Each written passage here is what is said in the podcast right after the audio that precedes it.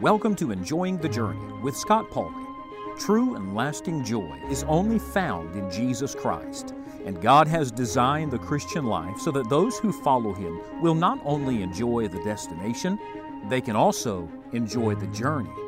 You see, we're all travelers in this world, and God has many wonderful truths to teach us along the way. For the next few moments, we turn our attention to the Word of God, the only roadmap for this journey. You'll find additional study helps and resources online at scottpauley.org.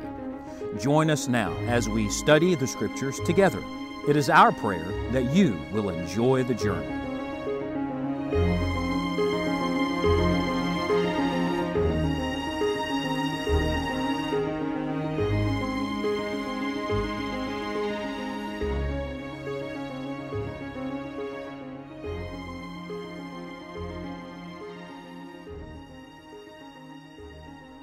Would you like to hear a one word sermon today? That's it, just one word. When I'm finished, all you're going to remember is one word.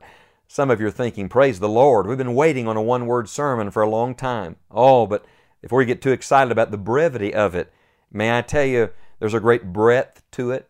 It's a word that is used in Scripture in an amazing way to reveal something about God and to speak to us about the way God's followers are to live.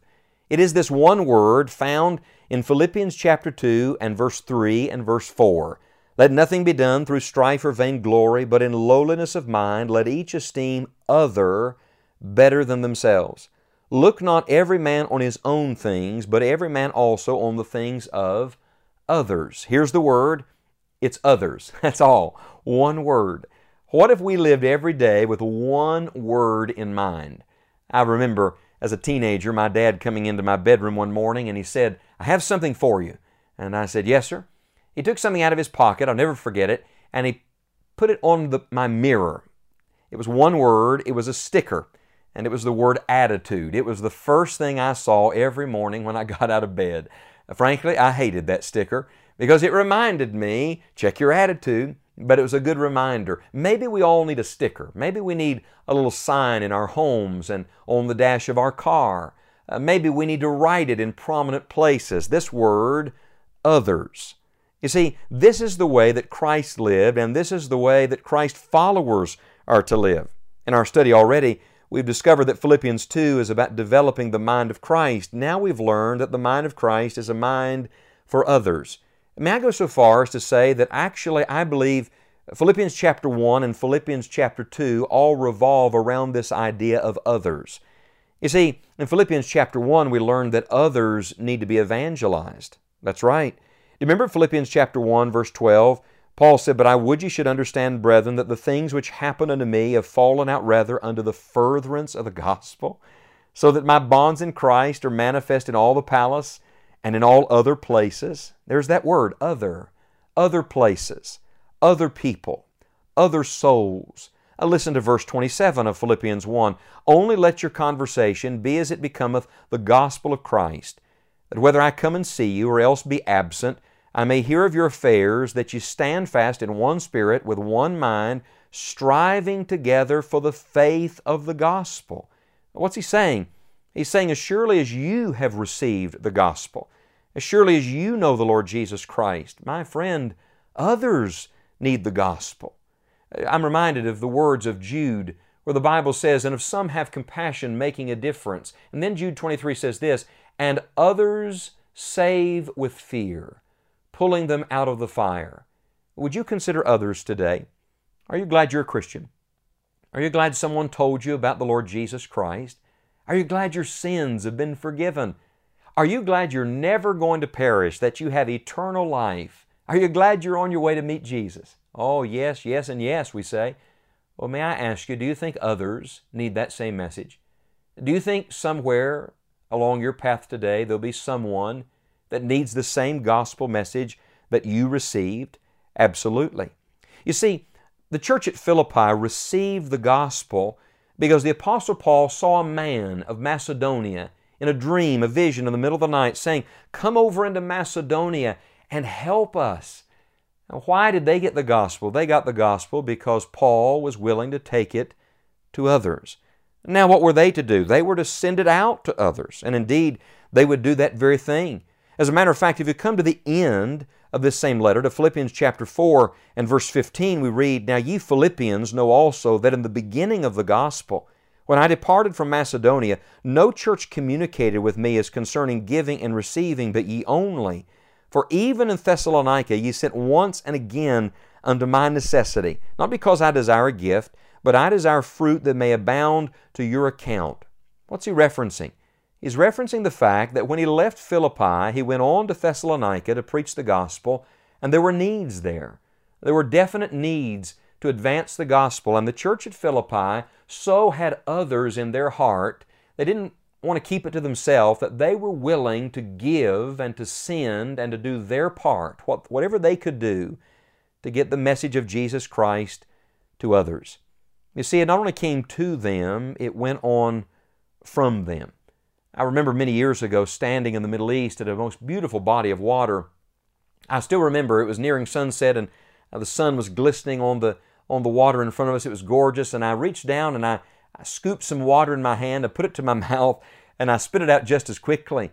It wasn't just salty; it was bitter. It was it was terrible. The Jordanian pastor that was hosting us laughed and he said, "Welcome to the Dead Sea." I was standing in a body of water it was beautiful on the surface, but beneath it was nothing but death. The Jordanian pastor said to me, Living things flow into this body of water. Upstream, the Jordan River brings living things in continuously. The problem is that nothing ever flows out. And then my friend made a statement I've never forgotten. He said, Life becomes death when it's kept to itself. may I remind you that if we're not careful, we become Dead Sea Christians. That's right, our lives become dead seas. We're having things deposited in us all the time, but God never meant for you to be a depository. He meant for you to be a channel, a tributary of His love and grace and kindness and mercy to others. In other words, He meant it not only to come to you, He meant it to flow through you into the lives of other people.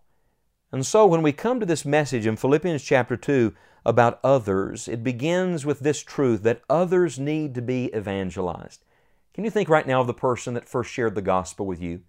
They preached the message or gave the Sunday school lesson or handed you a gospel tract or shared their testimony. Are you grateful for that person? Now, may I ask you, will you do that for others? Would you be that witness today for the Lord Jesus Christ? Would you ask the Lord to use you to take what you've received and relay it to someone else. Oh, there's joy when you don't keep it to yourself. It is truly more blessed to give than to receive. And outside your own salvation, the most exciting, joyful thing you'll ever experience is the joy of sharing Jesus with others.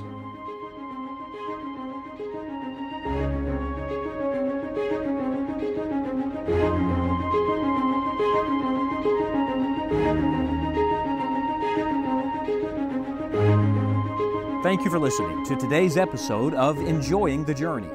The only thing that matters in this world and in eternity is your personal relationship with Jesus Christ. If you have never trusted the Lord Jesus Christ, would you repent of your sin and by faith take Him as your Savior? Friend, God loves you and Jesus died for you. He died for your sins and rose from the dead so that you could have eternal life. You do not have to journey alone. Jesus will come into your life to be your constant companion. Simply pray, Lord, be merciful to me, a sinner. God promises that whosoever shall call upon the name of the Lord shall be saved. If you do know Christ as your Savior, He wants you to walk closely with Him. It is the only way to enjoy the journey.